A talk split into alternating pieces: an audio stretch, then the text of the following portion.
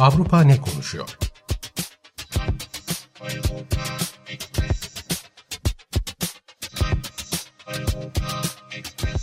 Avrupa medyasından yorumlar.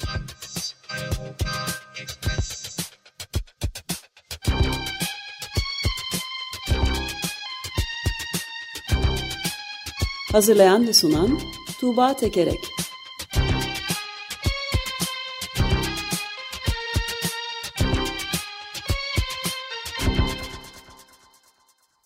Günaydın Tuğba, merhabalar. Günaydın Ömer Bey. Günaydın. Günaydın Özdeş. Avrupa neler konuşuyormuş bakalım. Avrupa neler konuşuyor? Avrupa'nın gündeminde siyasetten bir takım olayları aktaracağım. Bu haftaki Eurotopics bültenlerinden derlediğim haberlerde ve yorumlarda. Ama siyasete girmeden önce... kültür dünyasından kadınlarla da ilgili önemli bir haber var. Önce onu aktarayım. Almanya'nın dünyaca ünlü rock gruplarından Rammstein'le ilgili çok ciddi cinsel saldırı iddiaları var. Bununla başlayalım.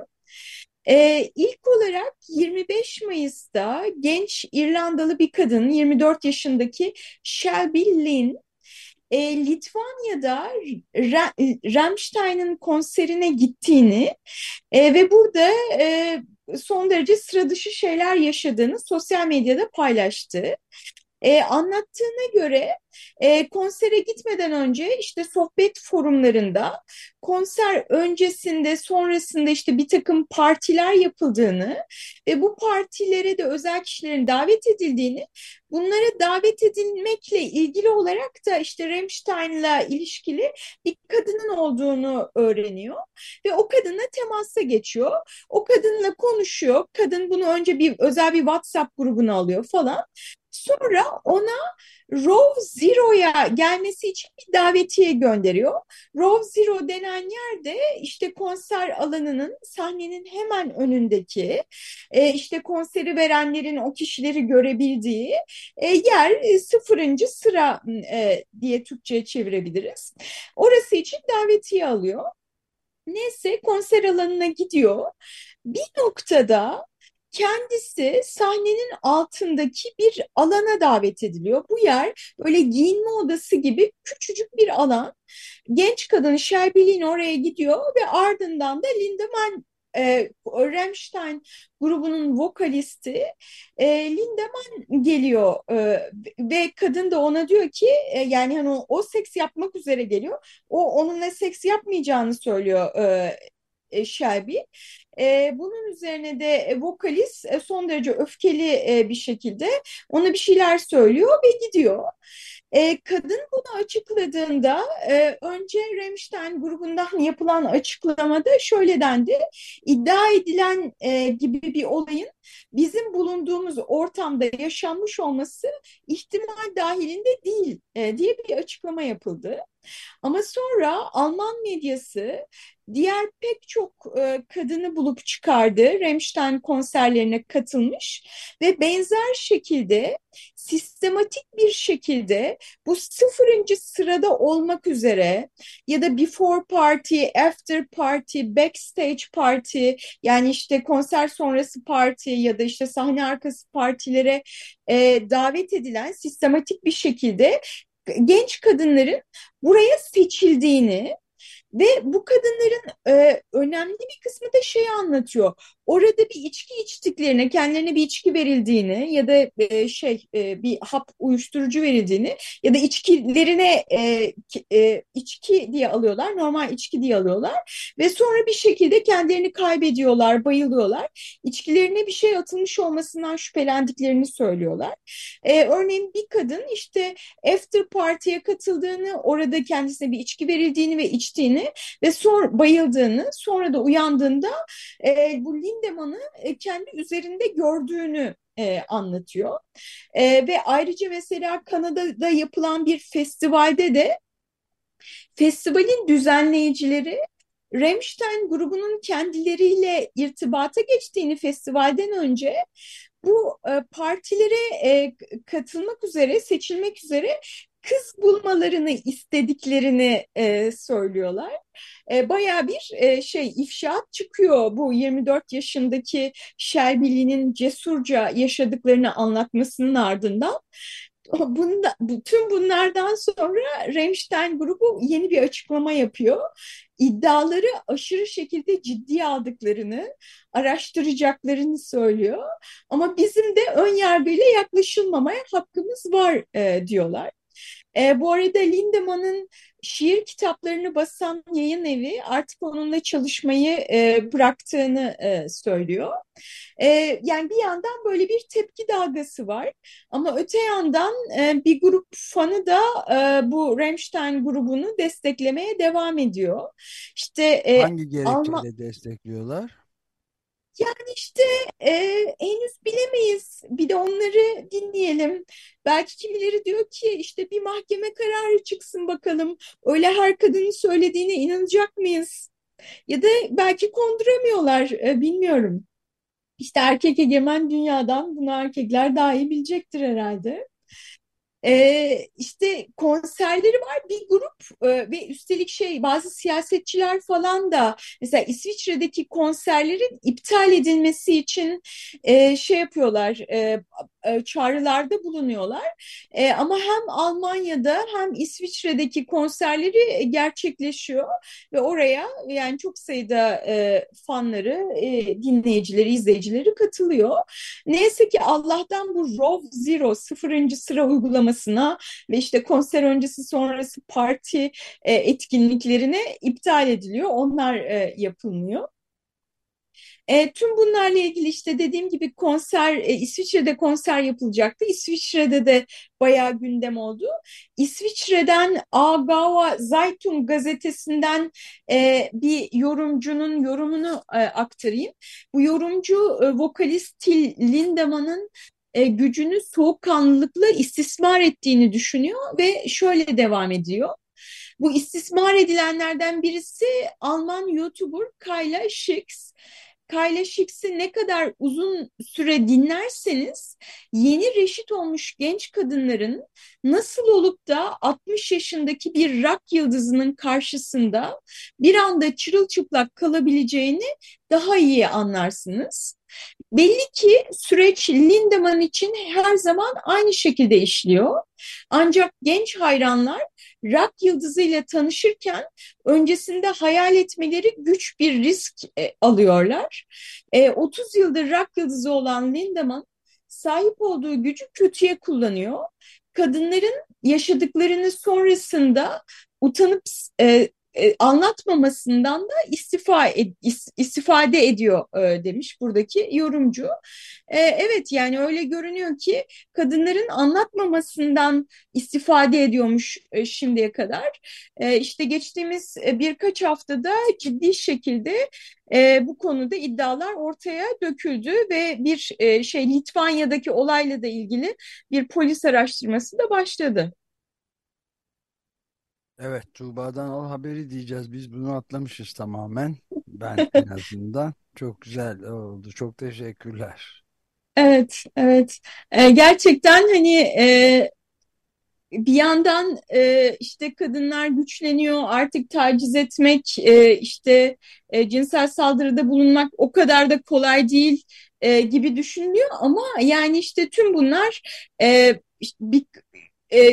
çok yeni son Litvanya konseri 25 Mayıs'ta yaşanmış ve yani sistematik bir şekilde kadınların muhtemelen güzel kadınlar seçiliyor ve sonra da o 0 sırasındaki kadınlar Lindemann tarafından bakılıyor, beğeniliyor. Oradan da ayrıca bir seçim yapılıyor ve sonra böyle küçük odalara alınıp cinsel saldırıya uğruyorlar ya da bu riskle karşı karşıya kalıyorlar. Peki son bir soru. Bu konuda herhangi bir soruşturma var mı? İşte Litvanya'daki konserle ilgili olarak... Adli soruşturmadan bahsediyorum yani. Evet. Litvanya'da başlamış. Öte yandan yani bu meselenin ortaya çıkmasında gerçekten Alman medyası da bayağı uğraşmış ve Alman medyasındaki şeylerle, röportajlarla bu gündem oldu. Herhalde Almanya'da bundan sonra da hani bu mesele böyle kalmayacak gibi görünüyor. Almanya'da da bir soruşturma açılması beklenebilir. Yani şu anda henüz karşılaşmadım ama gayet muhtemel görünüyor. Evet, ilginç bir durum yani. Evet. Buradan daha genel olarak bilinen, siz de dün konuştunuz biliyorum Açık Gazete'de ama yine de ben burada tekrar etmek istiyorum. Avrupa Birliği yeni bir iltica ve göç sistemi konusunda anlaştı. Bu gayet önemli bir anlaşma, önemli sonuçları olabilir. Ben de yine değinmek istedim, bir de medyadaki yankılarını aktarmak istedim. Tabii. Dün Cengiz Aktar biraz ayrıntılı olarak anlatmıştı ama tabii takip etmek de çok önemli. En önemli konularından biri Türkiye'nin, Avrupa'nın ve dünyanın aslında. Evet. Özellikle 2015'te Suriyelilerin Avrupa'ya gelmesiyle başlayan bir süreç yani ya da daha mesele olan bir konu bu. Hani 2015'ten beri yıllardır bu işte nasıl bir göç ve iltica sistemi olabilir diye tartışılıyor. Sonunda uzun müzakereler sonucunda bir anlaşmaya varıldı. Anlaşmanın hedefleri özetle şöyle aktarılabilir. Avrupa'ya gelmiş kişilerin bu iltica ile ilgili süreçleri, başvuruları çok kısa zamanda alınacak. Yani şimdiye kadar mesela 5 yıla kadar uzuyor kimilerinin bu süreci ve bu süreçte de işte Avrupa'da bulunuyorlar. Ve sonra geri gönderilmeleri çok zor oluyor. Bu süreç çok kısaltılacak. 6 aya kadar düşürülmesi öngörülüyor. Aynı zamanda tabii mülteciler için de çok ciddi hak kayıplarına sebep oluyor. Sürenin bu kadar uzun olması. Bunu ne açıdan söyledin Özdeş? Nasıl hak kayıpları mesela? Ya orada iltica hakkı elde etmeye çalışıyorlar. Fakat bu süreç, bu başvurunun değerlendirmesi yılları aldığında kamplarda kalmak durumunda kalıyorlar. Çalışma izinleri vesaire bir sürü hakları tanınmamış oluyor ve bu yıllarca böyle bir çaresizlik içerisinde beklemiş oluyorlar. Evet. İşte şimdi bu süreci 6 aya... Evet. 6 aya indirecekler ama bunu işte gelen göçmenlerin hak ihlalleri düşünülerek değil de tabii, daha çok bu insanlardan nasıl tez zamanda kurtuluruz şeklinde bir prosedür olarak işleyecek. İşte sığınma şansı bulunmayanlar için işte sert önlemler, hani hemen karar verecek, eğer sığınmacı değil olmasına karar verilmiyorsa derhal gönderilecek. Ayrıca işte bu İtalya'nın, Yunanistan'ın söylediği bütün göçmen yükünü biz alıyoruz. Bunun diğer Avrupa ülkelerine de eşit şekilde dağıtılması lazım diye bir argümanları vardı. Bu konuda alınmış bir karar var. İşte bu sığınmacı olarak kabul edilenler diğer Avrupa Birliği üyesi ülkelere de dağıtılacaklar. Eğer bunu kabul etmiyorsa o ülke, her bir kabul etmediği her bir sığınmacı başına 20.000 euro verecek ve işte bu bir fonda toplanacak. İşte sığınmacılar için bir proje için kullanılacak. Yani böyle bakılınca biraz şey görünüyor, mantıklı gibi falan diyebileceğimiz bir şey. Bu arada bunu Avrupalı yetkililer de işte tarihi bir karar falan diye açıkladılar. Bazı medya organlarında da gayet olumlu karşılanıyor. Örneğin İsviçre'den Noye Zürher Zeitung her şey sanki bir mucize bu konuda anlaşmaya varılması diyor. Ama öte yandan şimdi bu insanlar derhal gönderilecek derken nereye gönderilecek? güvenli ülkelere gönderilmesi gerekiyor. Şimdiye kadar güvenli ülkelerin neresi olduğunu Avrupa Birliği hep birlikte karar veriyordu. Bu konuda ortak bir karar vardı. Şimdi mesela İtalya diyecek ki örneğin ben Tunus'u güvenli ülke olarak görüyorum diyecek ve Tunus'a gönderecek. Ya da aslında yani Avrupa Birliği'nin dışındaki tüm ülkelerde neredeyse hani güvenli olarak kabul edilebilirmiş gibi görünüyor. Dün Cengiz Aktar'la da bunu konuşmuştunuz. Onu ben de tekrar edeyim. Yani güvenli ülke ama neye göre güvenli? O tamamen ülkenin kendi kararı ve bu tabii şeyler için hani göçmenler için ciddi bir kayıp anlamına geliyor. Bu arada bu anlaşmadan hemen sonra işte İtalya Başbakanı Meloni, Hollanda Başbakanı ve Avrupa Birliği'nden de Ursula von der Leyen Tunus'a gittiler. Ve Tunus'a yani şimdi bu göçmenlerin önemli kısmının da Tunus'a gönderilmesi hani ciddi bir opsiyon olarak görülüyor. Orada bir şey varmış. Orada bir proje yürütülecekmiş gibi görünüyor. Yani mesela Almanya, Almanya'nın ısrarı sonucunda işte yanında bir reşit olmayan çocukların bu prosedür dışında bırakılmasına karar verilmiş. Yani son dakikada verilmiş bir karar. Hani yanında yetişkin olmayan çocuklar da neredeyse hani pat diye gönderilebilir konumda olacaktı. Yani ciddi ihlaller içerebilecek bir şey bu uygulamada. Öte yandan mesela Polonya diyor ki Polonya bu şeye iltica sistemine onay vermedi. Oy çokluğuyla kabul edildi. Polonya diyor ki işte her bir sığınmacı başına kabul etmediği her sığınmacı başına her ülkenin 20.000 euro vermesi gerekiyor. Evet. Polonya diyor ki hayır ben bunu vermeyeceğim. Ben bunu kabul etmiyorum diyor. Dolayısıyla uygulanması konusunda da ciddi sorunlar olabilecek bir anlaşma bu. Ama Almanya'dan Deutsche Zeitung gazetesinden bir yorum aslında durumu çok iyi özetliyor. Buradaki yorumcu demiş ki göç anlaşması doğru zamanda geldi. Çünkü insani bakımdan daha iyi bir iltica anlaşmasına varmak artık pek mümkün değil. Tam aksine Avrupa'yı 2024'te yapılacak seçimlerde sadece bir dalganın vurması bekleniyor. İltica meselelerine de tavır almak ve zamanın ruhu gereği kararlı bir karşı duruş sergilemek gerekiyor diyor. Yani aslında önümüzdeki 12 ay içinde Avrupa'daki pek çok ülkede de seçim var.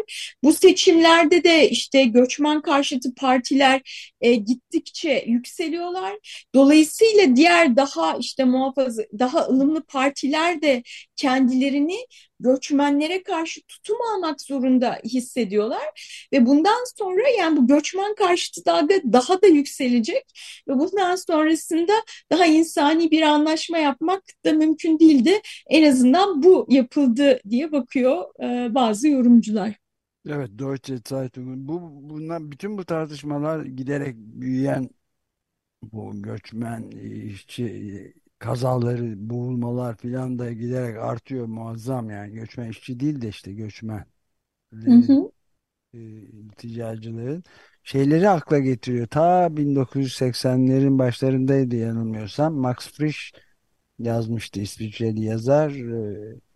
Yani biz göçmen işçi istedik. Bir Riefen Arbeitsstrafe, Arbeitskräfte und des kamen Menschen an diye bir şey yazmıştı ama insan çıktılar diye galiba. Hatta Cem Karaca da işçiler çağrıldı ama insanlar geldi diye Almanca'da yazmış, şarkı da yazmıştı 1980'lerin ortasında galiba.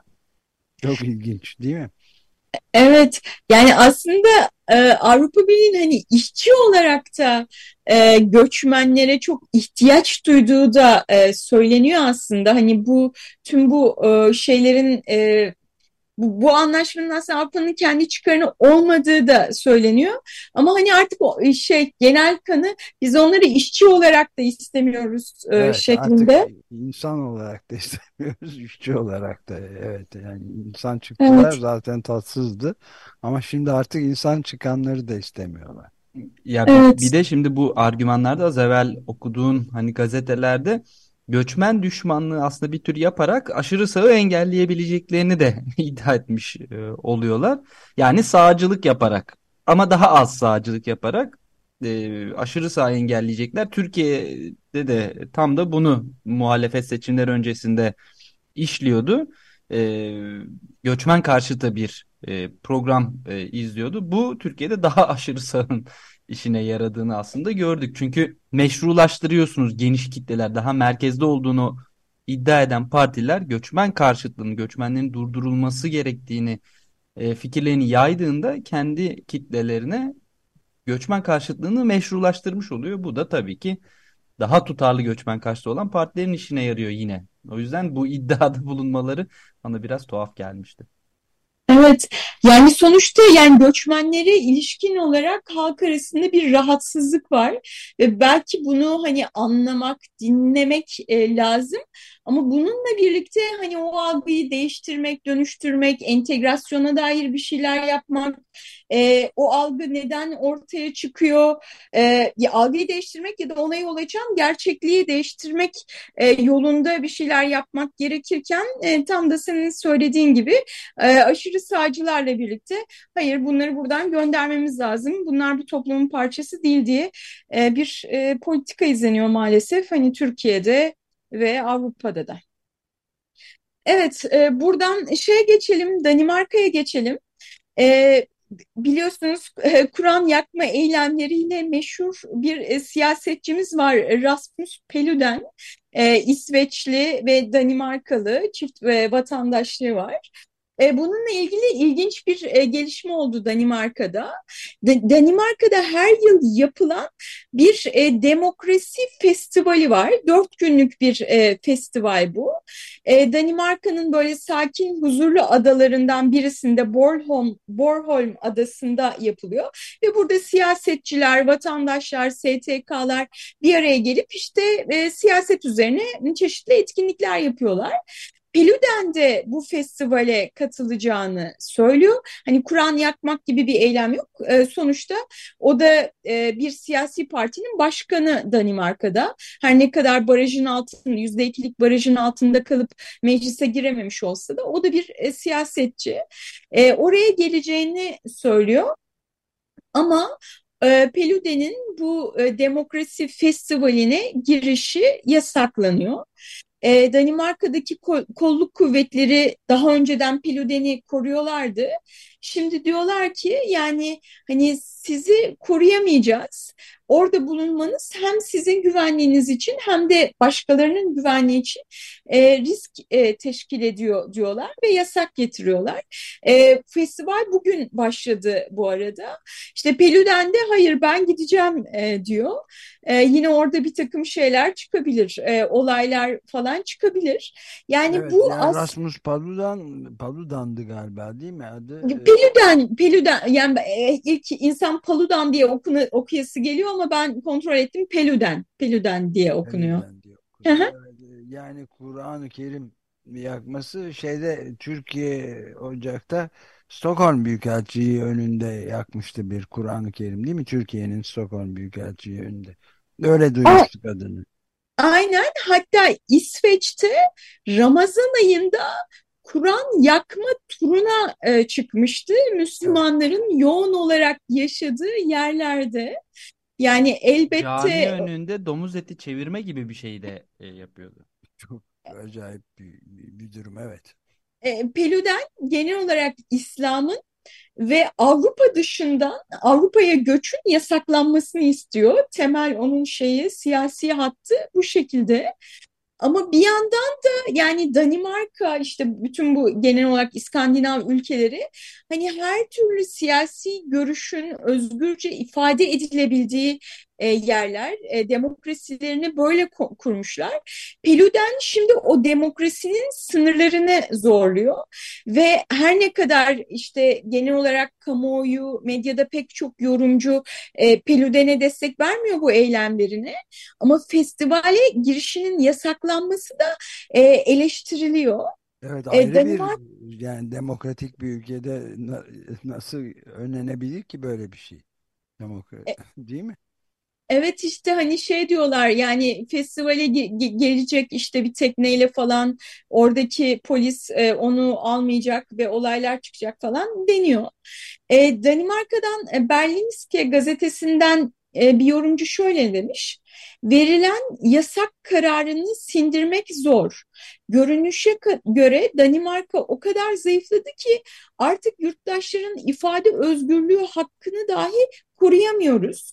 Demokrasi düşmanları, siyasi partileri en önemli siyaset şenliğimizden dışlamayı başarıyor ve biz buna mani olamıyoruz diyor. Yani burada genel olarak bakış, hani görüşü ne olursa olsun bu bir siyasi parti ve ifade özgürlüğü, demokrasi düşmanları onun oradan çıkarılmasına yol açtı ve Danimarka artık bu noktaya geriledi diye bakıyorlar.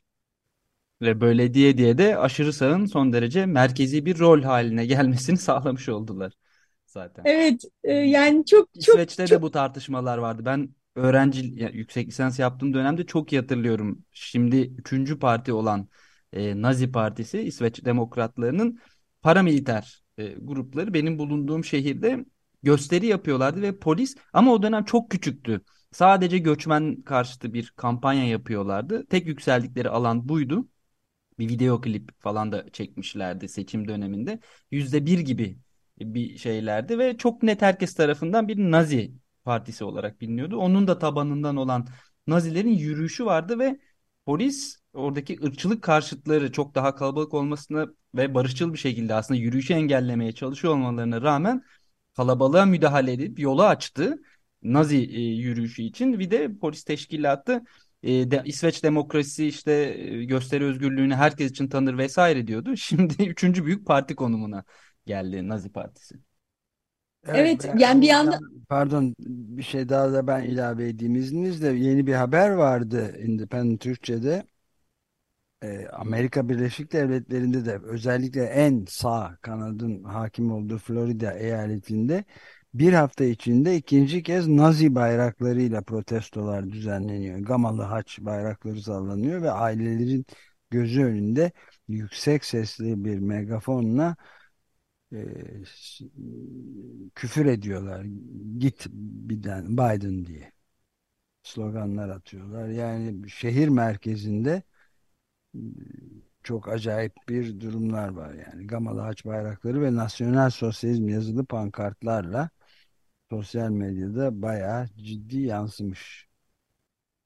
Evet, işte bütün bunlar demokrasi nedir, ifade özgürlüğünün sınırları nedir, hani bu büyük sorulara gelip takılan noktalar ve neticede de sanki ifade özgürlüğünün sınırları geriye çekiliyor gibi görünüyor bana. Siz galiba böyle düşünmüyorsunuz ama yani şey de ekleyelim bu arada, İsveç'te de kolay değil yani karar vermek. Ben kendi adıma çok net bir şekilde bunun bir ifade özgürlüğü, ırkçılığın bir ifade özgürlüğü olmadığını ve kesinlikle yasaklanması gerektiğini düşünen.